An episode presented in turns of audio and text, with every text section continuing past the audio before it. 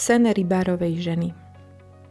Jedna z najikonickejších erotických scén svetového umenia bola vytvorená najslávnejším japonským majstrom Katsushikom Hokusajom. Na tomto provokatívnom diele je nahá mladá žena s dlhými čiernymi vlasmi, s ktorou majú pohlavný styk dve chobotnice. Väčšia z nich má ústa prisaté na ženine lono, kým tá menšia boskáva ženine pootvorené ústa.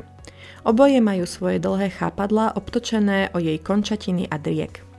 Z technického hľadiska ide o drevorit a patrí k žánru erotických scén populárnych práve v 19. storočí v štýle nazývanom ukiyo-e. Konkrétne sa drevority s erotickým motivom zaraďovali do žánru šunga.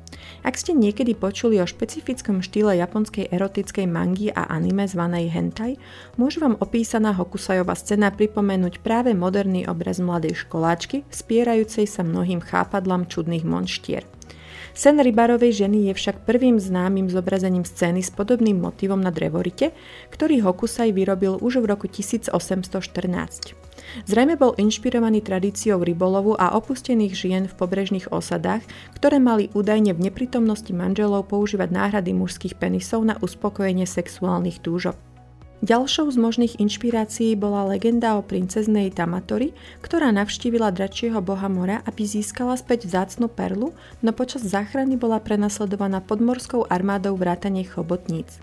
Na drevorite sa navyše nachádza text zmienujúci spomínané božstvo. Samotné dielo nemalo svoje meno, keďže šlo o ilustráciu a v Japonsku bolo známe skôr ako potápačka a dve chobotnice.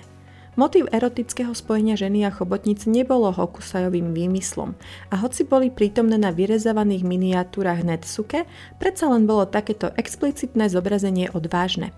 Podobné motívy tvorili aj iní populárni japonskí umelci 19.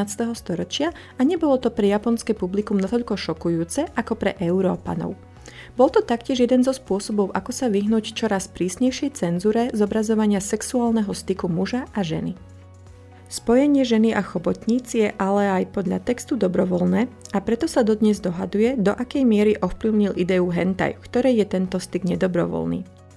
Toto dielo sa spolu s inými Hokusajovými prácami dostalo do Európy a inšpirovalo velikánov ako August Rodin či Pablo Picasso – Picasso dokonca namaľoval jeho vlastnú verziu v roku 1903. Naposledy vyvolalo toto dielo kontroverziu v Austrálii v roku 2003, keď maliar David Leity namaľoval jeho verziu a vystavili ju v Melbourneskej galérii. Niektorí návštevníci boli tak pohoršení, že zavolali policiu, aby vyšetrili, či dielo neporušuje mestské zákony o pornografii.